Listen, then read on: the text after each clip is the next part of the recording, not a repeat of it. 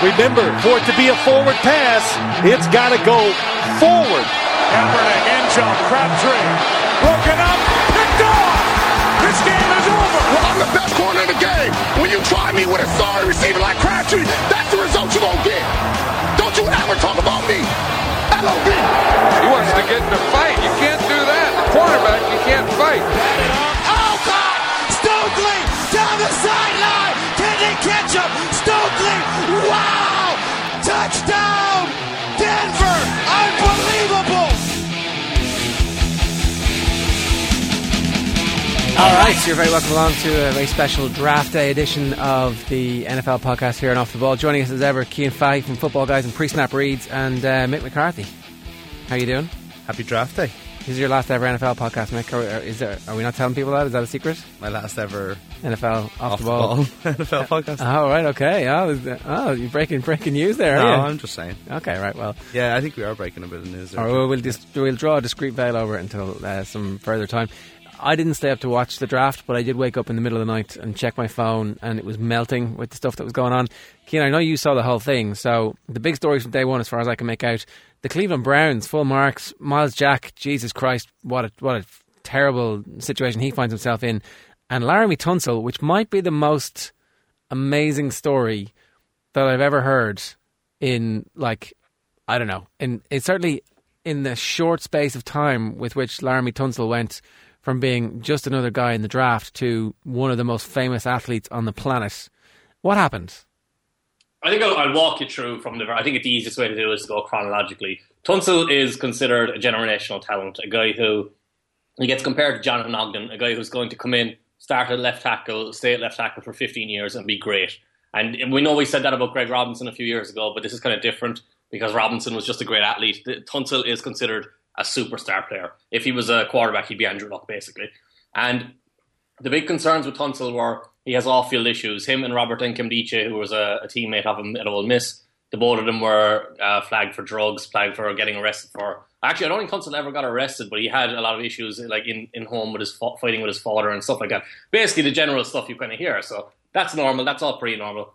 Then at five minutes before the draft started last night, on Tunsil's Twitter, uh, there is a, a video comes up where he's wearing a face mask with a bong attached to it, and for 30 seconds he's there smoking, getting high, and it, it basically it, that that sounds ridiculous. It sounds like it can't be true, and this becomes public. So he should go to the Baltimore Ravens at six, but the Ravens take him off their board and go with Ronnie Stanley.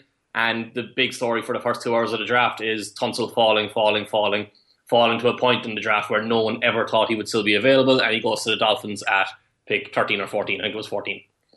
Yeah.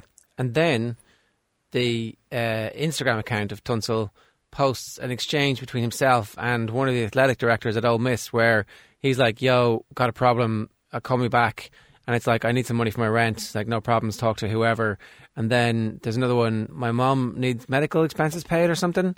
And uh, and so obviously immediately after you get drafted, it's like the Oscars, you get wheeled out in front of the press. So he's there on stage answering questions, and the questions are: Did Ole Miss give you money to play football? He's like, Oh no. Did Ole Miss give you money to play football? Yes. it's like what? At which point a woman comes out and says he's got no more, nothing more to say and pulls him away. Uh, he gets a briefing, and then I think he might come back out afterwards and, and does some other stuff. Well, I think I don't really care about that because that's got nothing to do with him moving forward. That only really matters if you care about college football because it's Ole Miss who are going to get in trouble for that. And I'm kind of delighted about that, to be honest. But so am I. And, and like, it's not what are they going to do? Suspend him for a bowl game that he's never going to be there to play in? He's ineligible now anyway. But he, he was also on stage with Deion Sanders afterwards, and he asked him if it was his stepfather because he's had issues with his stepfather. And Tunsil, like I think we generally care too much about how, how guys handle interviews. But at this time of the year, it's stuff that gets analysed a lot. And Tunsil was asked on stage, uh, was it his father? He was asked who, who was he, who did he want to blame?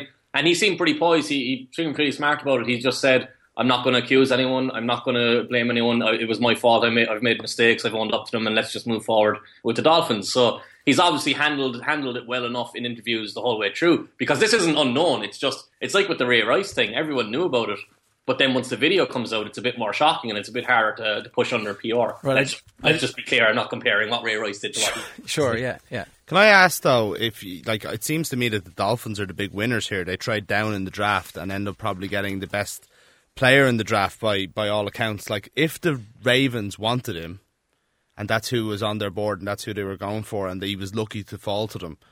Why did they let him go over this? Like, I mean, it, it seems like it's a very conservative franchise move, isn't it? I guess it happened immediately. It, it like it, I don't know what the the had picks started by the time did did the Tunsil video become public just as Baltimore were on the clock?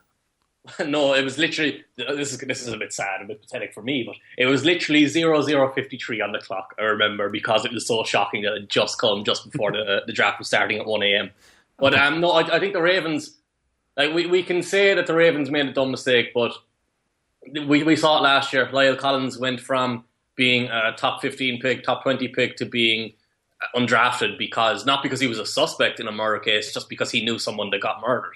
So like you never really know how the draft uh, is going to be evaluated and how these guys are going to react because they will value character a lot. And I actually think it's probably not even as much about what he did and much about character or him getting hacked. I think it's just a lot of PR right there because the, the video goes out and now suddenly you're the big story, even though I don't really think anyone's actually going to be that mad about this. That's what I was going to say. Like, I actually have no problem with people drafting for character reasons. I mean, the Patriots have done it a lot, and you know, I, I think, yeah, well, obviously that didn't, didn't always the, the one time they didn't go for it, it didn't really work out well for them. But there is lots of examples of like guys who've just let their teams down after they've drafted them. So it is actually an understandable policy. It just seems like this wasn't enough Well, for and, you to change your mind on someone. and apparently it's from high school. Like there's there's a s- significant doubt about when this actually happened. I don't know. People De- are, Deadspin are saying that this was available, like for sale. That somebody was trying to hawk this video all week, and for some like uh, bizarrely in America, they must have been looking for a big price because it, it, No. nobody was biting. But um, yeah, so obviously it was just this was this was out there to affect. I do think the other element is we have to consider that Ronnie Stanley is a really good player and a really, really talented player and someone who could sa- could start for the Ravens for the next 12 or 15 years as well. Yeah, so maybe it was borderline just, call anyway. yeah, it, maybe it was just simply the Ravens said this is a safer option and we're still getting a great player. Yeah. Okay. Is there any possibility that San Diego also whiffed on him? They went for Joey Bosa at number three. He's a defensive end that a lot of people have been raving about, but there was some debate whether or not Bosa. Some people had him very top of their, their boards, and other people were saying that actually maybe he's a seventh or eighth best player available in this draft. Well, he might be the most polarizing player in the whole class. The Bosa is kind of fascinating. He kind of encapsulates what the draft is and how it's different in college to in the NFL. Because in college, Bosa was a great athlete, a dominant athlete, a guy who could just bully people. Like you, you see him; he's got two, three blockers on him at times, and he's still moving forward, going to the quarterback. But he's 269 pounds, I think, and he's not ex- very fast. So what that means is you, you want to either play him inside or outside. If you're playing outside, you need to be explosive and fast. This is the simplest way of putting it. If you're playing outside, you need to be explosive and fast. If you're playing inside, you need to be big and strong. And both is kind of in the middle of both. So you're hoping the Chargers are obviously hoping that that's not really a big concern that his talent will will matter more. But the problem is you, you see the Chargers will play a three four and they've got three big heavy guys inside and they've got two speed rushers basically well, not speed rushers but two guys who have to be linebackers and light and fast coming from the outside. So now you look at Bosa and you go he's too small to play inside. He's not explosive enough to play outside. So you don't really know where he's going to play and that's why no one thought he would go to San Diego. Um, so we should probably talk about Just before we Go leave that, yeah. right? So, like, it's funny and everything that this video appears, and then Ole Miss are going to be ended up getting people fired over it. But the amount of money that it actually cost Laremy Tunsil could be as much as thirteen million dollars. The difference between being picked third, like Philip Rivers, definitely needs somebody to protect him. They were bad at protecting Philip Rivers last year. Rivers is at that stage of his career where he can't really be on his ass as much as he has been, and it looked like he was perfect. But the difference between being picked third and 13th is hmm. massive amount of money over a four stroke five year period. And you're saying it's ex- it's definitely at least seven because it's it's pretty much consensus that the Ravens were going to pick him, and that would be the difference in six to thirteen. Yeah.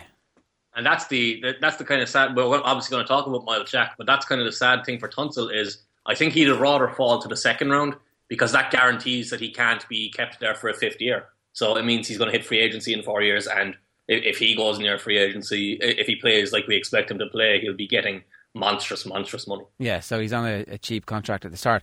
That that whole cheap contract thing we should actually explore a little bit because there's there's uh, what what the Browns have done is harvest up uh, a bunch of draft picks.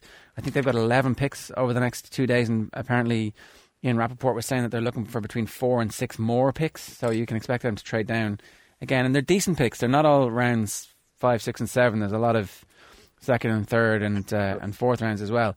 And I think the whole deal that they got for um, their second pick, I had it written down. For the second pick in the draft, they got three first rounders, two seconds, and three thirds, which is like It's two first rounders, I believe. an amazing haul. Okay, so It, it is. I, what I love about this though is it's going to be all analytics, but this is what we all do in Madden. You, you get a top pick and you just keep trading down and stop putting picks, and I, I just think it's brilliant that someone's actually finally gone and done it. And it means that what they'll have is a bunch of very cheap players on their roster for the next four years, which means that if they do want to be active in free agency, they actually have cap space, and it means if any of them are any good, they can then pay them for a second contract.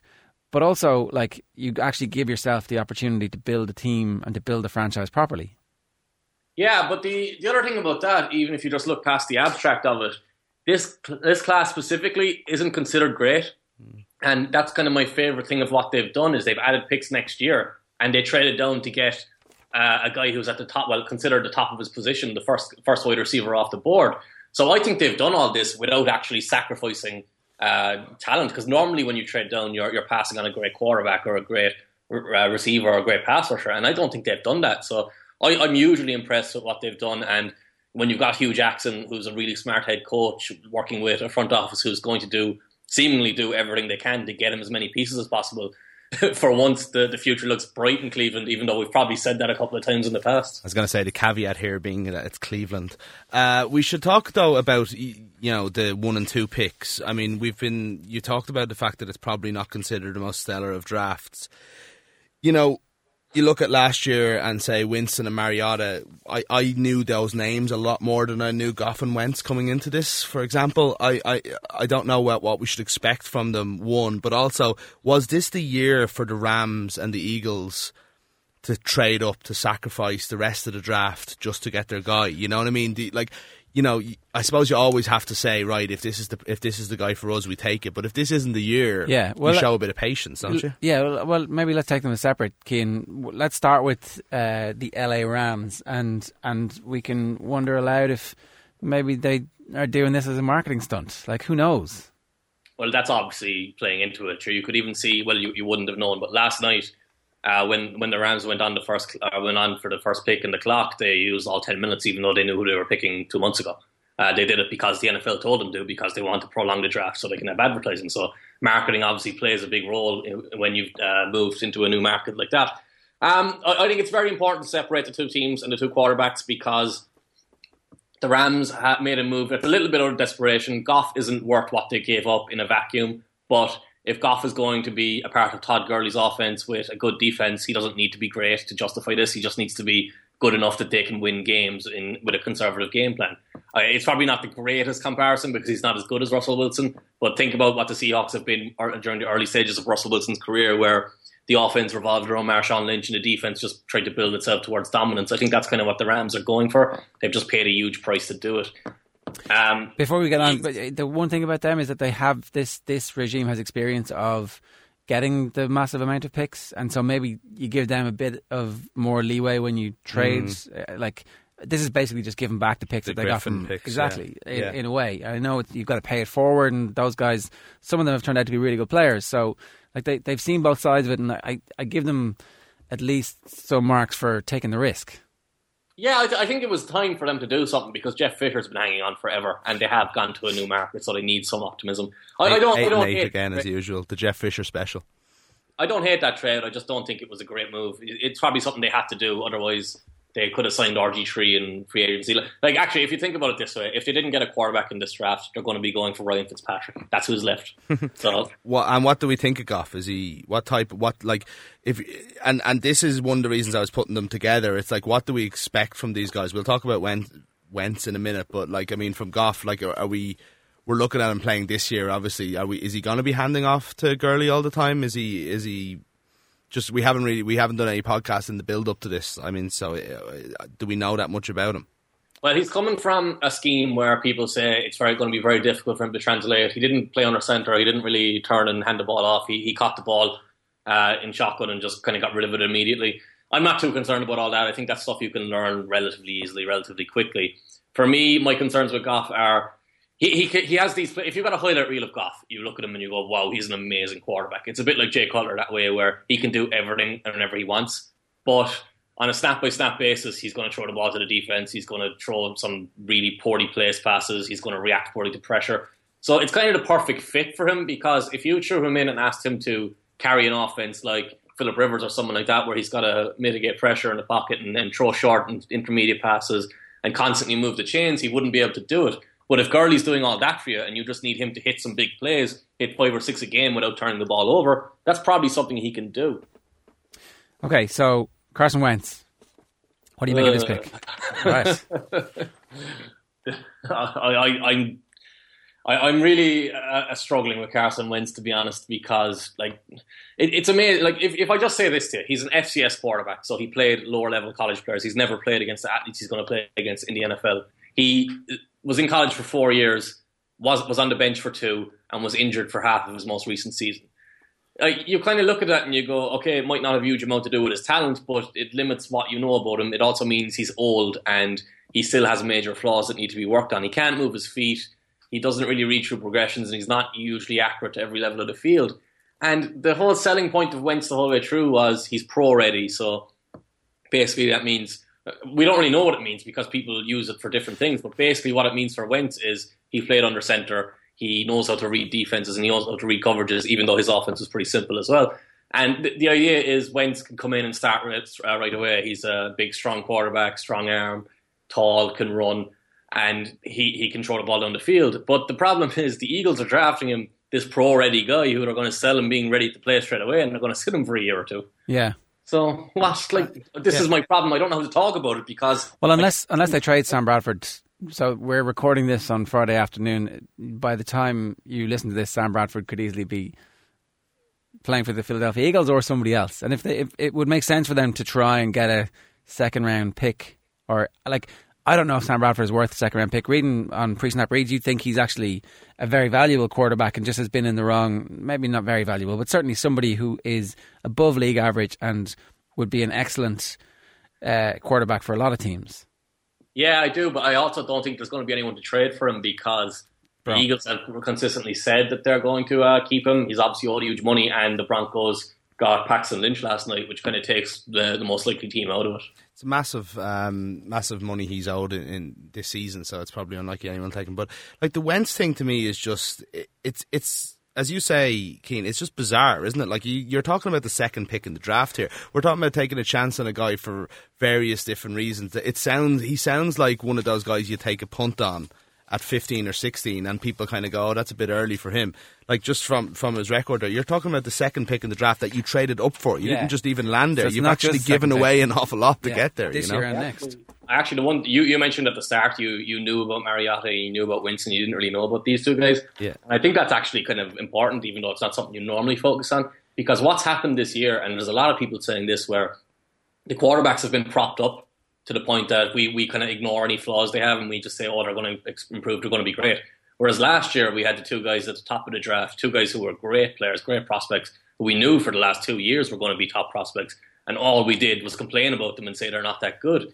So, like the thing that you'll see this here is, which is it's absolutely hilarious, really, is when when you see the articles written about him, they're talking about how smart he is, and then they're using read option plays and scrambles to the, to describe how good of a passer and how smart he is and that makes no sense because he's not throwing the ball. Like so, the whole thing is just confusing.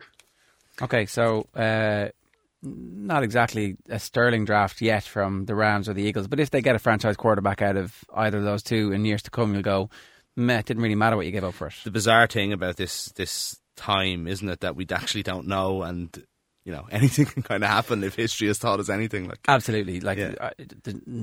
Almost none of these are guaranteed successes. Maybe until you get to the Dallas Cowboys picking a running back at number four. Uh, there's there's yeah. a real fear generally of teams taking a running back in the first round because you know it seems like you're giving up an awful lot when you consider what's available on the open market. But if Ezekiel Elliott is as good as people are saying, and Adrian Peterson is the name that I've heard mentioned quite a lot, then they've got this guy for cheap for five years.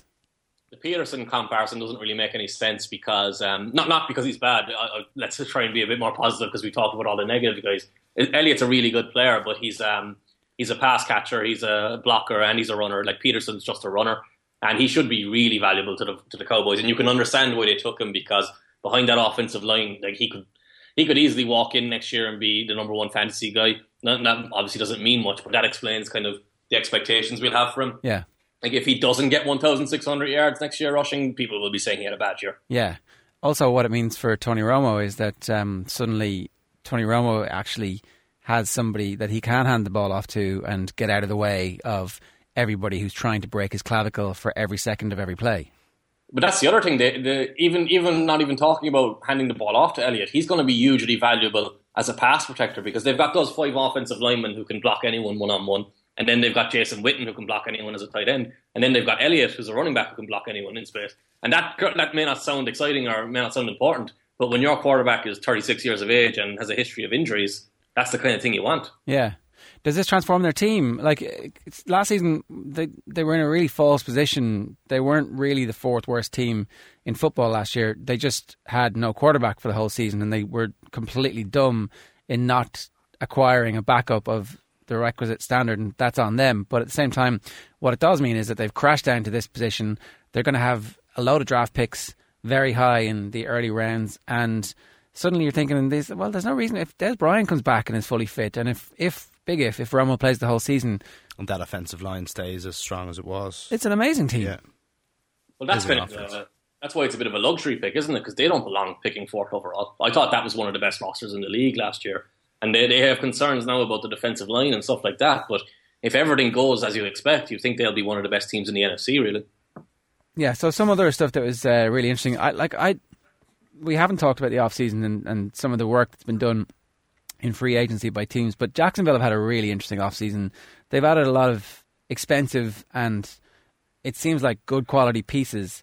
They've picked Jalen Ramsey, who apparently was the top of a lot of other people's draft boards and quite probably should have gone to San Diego or Dallas. And uh, everybody thinks now suddenly the Jaguars are this kind of up and coming team.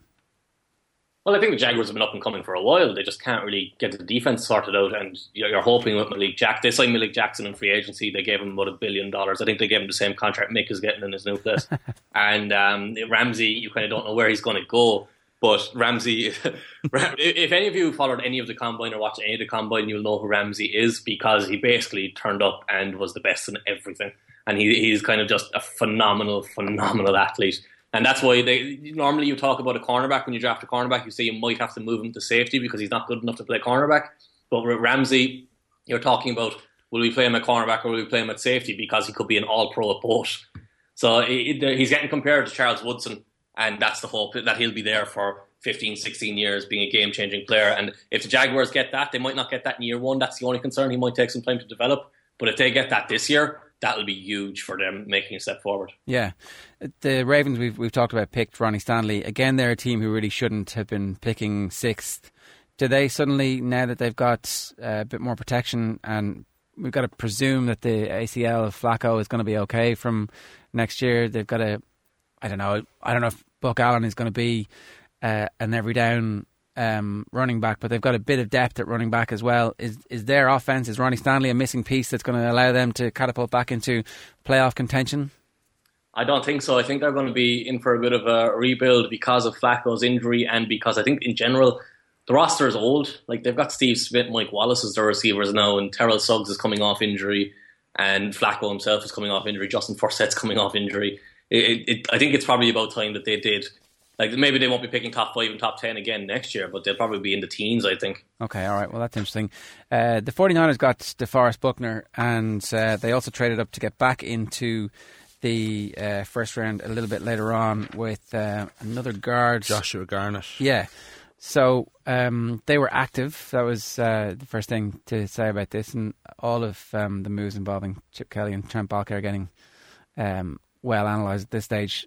I'm delighted they got DeForest Buckner. He's an absolute beast. He's a he's a giant, and suddenly it looks like there might be a, some internal pass rush when you're playing the San Francisco 49ers, which let's face it, last season they had none of. I, I think this is a great pick. I, Buckner's a great player. He's um It's actually it's, it's similar to Arik Armstead from last year. Armstead played at the same college in Oregon, and he's a similar type of player. But Buckner is just kind of he's Armstead one step more. He's just that much uh, more refined and that much bigger and that much more athletic. He's the kind of guy who's going to come in and just swallow space, but still being able to rush the passer. He's like Calais Campbell in Arizona. And if you've got well, I, I, didn't actually like the 49ers second pick where they went up to get the guard. I thought they gave up too much for him. But if you've got Buckner and Armstead together on the offensive line, you're going to have two guys inside who can swallow four or five bodies on their own at once. And it's going to free up the guys on the outside and it's going to free up NaVorro Bowman to, to find the football. But I think the one thing, the one takeaway I took from their first round and trading up for the guard is they seem to be taking the long term view because yeah. they didn't force a quarterback. And when you take a guard and you take a defensive end, you're taking really important pieces, but you're not taking guys who you expect to have huge impact straight away. The stuff that they gave up, this actually comes back to the conversation we were having a little bit earlier on about getting players who are going to be around for the long haul on those cheap contracts. So um, I, I, don't know, I don't even have it written down exactly here what they gave up. They got a they got the first and seventh of the, one, four, and six. Yeah, so and for that, for one, four, and six, they had to give up one. Or they got back one and seven of the Chiefs. Um, and it's it's their earliest fourth round pick and it's their earliest sixth round pick, which are obviously great picks because they're picking seventh. But they do now get Joshua Garnett for a fifth year, and you're thinking the cost of a guard it's not that much. Maybe it's well, it could be 10, 12 million. And do you value the the difference between those picks in financial terms? And you know, you become obsessed with cap space. But just reading some of the stuff about how the war rooms are working, the um, the Packers apparently had somebody whose job it was to go if you sign this guy, you're going to have to get rid of this other guy from your roster. Are you happy with that? And that was kind of one of the key decision making things. And apparently, the Broncos are crazy on managing their cap space and actually are very relaxed about letting some of their superstars go because they, they can play that long game too. I'm laughing at the two teams you use because they they seem like the two teams who, who don't spend any money in free agency. Well, the Broncos do, but not this year. But the Packers never spend money in free agency, so I don't think they'll be too concerned about the cap. I don't think the, I don't think that was a motivation for the 49ers because I don't think Baalke or, or Chip Kelly will expect to be there in five years unless they do really well. Like maybe. Baalke's been there for how long? Five years now, six years maybe. Yeah. So I don't think you can really plan that far forward. That's what everyone was saying about Myles Jack. The GMs are passing on him, so they can't give him a second contract when they're fired in five years. Yeah, so we haven't talked about Miles Jack. Um, Myles Jack is this explosive talent who again could have been one of the first two, three, four names off the board if the quarterbacks hadn't been taken. And on the morning of the draft, in an interview, I think he said, "Yeah, there's a possibility I might need to get microfracture surgery at some point." And microfracture surgery is where they they break or they they uh, drill little holes in one part of your knee to make it bleed cartilage, new cartilage, effectively. It's exactly what Jadeveon Clowney had done and has not really been the same player since but that's at some point in the future, possibly four or five years down the line. And as a result of that, off the board. Yeah, well, the one thing that kind of cropped up yesterday was that he shouldn't have said that, but I don't think that matters because all the teams knew this anyway. It, it, people are focusing on him saying that and saying that's the problem. That's not the problem. The problem is he, he could have it in four years, he could have it in two months, he could have it in three years. No one knows when it's going to happen. The same thing happened to Jay, Jay last year, the running back for the Dolphins, and he fell as far as the sixth round. But Ajayi was only ever considered a third round running back, which is a bit different from a top five player in the whole draft who is playing a more valuable position. I think, although you, will probably have this, be listening to this after the second round, I think he'll probably be the first pick in the second round because he's just so much better than anyone else who's available. Actually, sorry, that's not true. He's so he's so much better than anyone else who's available who's healthy because Jaylon Smith is the Notre Dame linebacker who is in the same situation where he's got nerve damage in his knee and they don't know if his nerve is going to come back. Yeah. And those two would have gone in the top five of this class, top six, top seven at least with the quarterbacks in this class because they're just phenomenal talents. Jack, if you are sitting around and you've got nothing to do someday, go to a website called draftbreakdown.com and just look for Myles Jack and watch him because he's just unbelievable to watch. He played running back and linebacker, and he just exploded everyone around him. If you if you've seen Guardians of the Galaxy, you compare him to one of those pods that they had in those films, where they could just crash into things and everything just exploded around him. He's a phenomenal player. And that's another win for Cleveland if they get him first. Yeah, if the first pick in the second round. And, and, and even if they don't get him, they can trade that pick away and get more value for it. yeah, well, uh, maybe people are interested in it now. I mean, there's a difference between um, is it Jaylon Smith? Is that what that the, yeah. the Notre Dame linebacker. Yeah, it's, is that Jack has just played football. He's still he's actually currently as it stands fit to play, ready to go, right? they're kind of polar opposites because uh, you don't know when Jaylon Smith's going to play, and you don't know how long Jack is going to play for. Yeah. So you're kind of picking between one or the other. And cartilage, I, I think the one concern with Jack as well is not so much that he'll have to have that surgery, but he could have other issues like swelling in the joint and stuff while he's playing through this issue because that's that's the kind of unfortunate. I know a lot about. That's the kind of stuff that happens when you've got limited cartilage in your knee. Yeah. All right. Who else were uh, your winners and losers from the the first day of the draft? Uh, I actually, th- this is kind of weird because we've talked through the first 10 picks and I kind of hated all the first 10 picks, but 11 to 20, there are some phenomenal players gone there. You, like, obviously, Tunsil went to 13 to the Dolphins. He's He fell for obvious reasons, but Hargreaves is probably the best cornerback in the draft. If Ramsey plays safety, he's probably second best, just slightly behind Ramsey if, if uh, Ramsey plays cornerback. Sheldon Rankins is like Geno Atkins gone to the Saints. He's going to just be disrupting everything in front of him. Karl Joseph is kind of like Earl Thomas, who's going to be a, a, deep safety for the Raiders. He's a phenomenal player as well. He's just got an ACL tear. The only reason he didn't go in the top ten. Uh, Corey Coleman, who the Browns got, he's just a lightning rod of. Uh, he's kind of like. Um, God, I'm not. I'm not really sure who to compare him to, but he, he basically just scores touchdowns. That's all he does for a living is just score touchdowns. And then the the the guy who stood out after that is Ryan Kelly, the center to uh, to the Indianapolis Colts. It's not hugely exciting, but he's a really talented, really good player for the Colts, who they desperately needed. Yeah, definitely. You kind of feel like it's uh, a huge year for the Colts, huge year for Andrew Luck, and he needs a bit of help. And if his centre is going to be good and stop people again beating the crap out of him the whole season, then that transforms their expectations for the year. Yeah, well, do you, I'm not. This is kind of the the thing about the draft is you can get the best player, but you don't know how much impact he's going to make straight away because he's still a center and he's still only one of five on the offensive line. I think your your kind of big impact guys straight away are the wide receivers who went in the twenties. All right, that's interesting. Who else? Uh, who else has had a good offseason? Because we didn't have an opportunity really to talk to you about this. So obviously, we haven't mentioned the the cheating New England Patriots. Who funny? Who did they pick in the first round? Mick? I, I missed it. I missed the name that, that was. Who did they pick? There was 31 picks in the first round, Jared, because of abuse of power. Picked a new equipment manager. Yeah. We won't go back into this, will we? I actually don't have the energy. It's boring at this stage. Let's just take the four games and forget about it. Yeah, so Jimmy, They'll still win two of them and it'll be fine. Jimmy Garoppolo. They've got three home games in a row. They- That's what. We should, um, we should talk about what they did with the Cardinals, though. Which? They traded away Chandler Jones. Oh yeah, good good call. So Chandler Jones, who you know had that incident where he was found naked outside a police station. Was he buck naked? He wasn't even found. He went in and went in himself. so he was. But the the story behind that is he was using synthetic marijuana, and because it's not uh, against the NFL's rules. But obviously, if it's synthetic, you don't really know what you're getting inside it. But uh, anyway, if looking past that, if you look at the actual football elements, Chandler Jones went to the to the Cardinals for a second round pick, and they took Robert Nkemdiche in the first round. And Nkemdiche is a guy who could have gone top fifteen, top sixteen, but he's another one with character issues like Tunsil. So they they've kind of as a team that's built to win now, to built to compete for the Super Bowl right now, they've added two major major talents who could have huge impacts on swinging the NFC West for them. Are they both linebackers? Uh, is a defensive uh, tackle, and Chandler Jones is a defensive end. Okay, so So they'll have two of them on the field together. they're both pass rushers effectively. They both are. Uh, yeah. Definitely, yeah. Well, Nkemdiche is a guy who, uh, what's the best way to like um, like with the Broncos last year, where the Broncos had these guys like Malik Jackson and Sylvester Williams who were just slicing through the middle of every offensive line. Nkemdiche is one of them, one of those freaks who's just able to just throw people around and fly to the quarterback. Interesting that the Patriots decided to break up, or at least maybe start to break up that defense. Considering, I think as the year went on last year, I think their offense had more and more problems, and they probably weren't good enough to go any further than they did last year. But their defense kept them in games; they were phenomenal. It was their best defense since the really early Belichick years.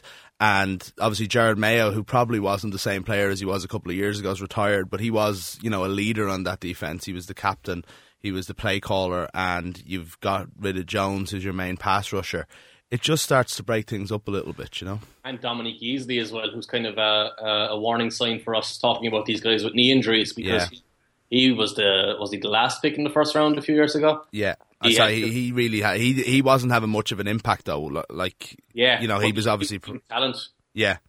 the hope was he would develop into a guy who could be a pass rusher, but he had two ACL tears in college, and that that kind of it's limited him to this point. They did get LeGarrette Blunt back though, so you know all's well that, that ends well for the, the Patriots.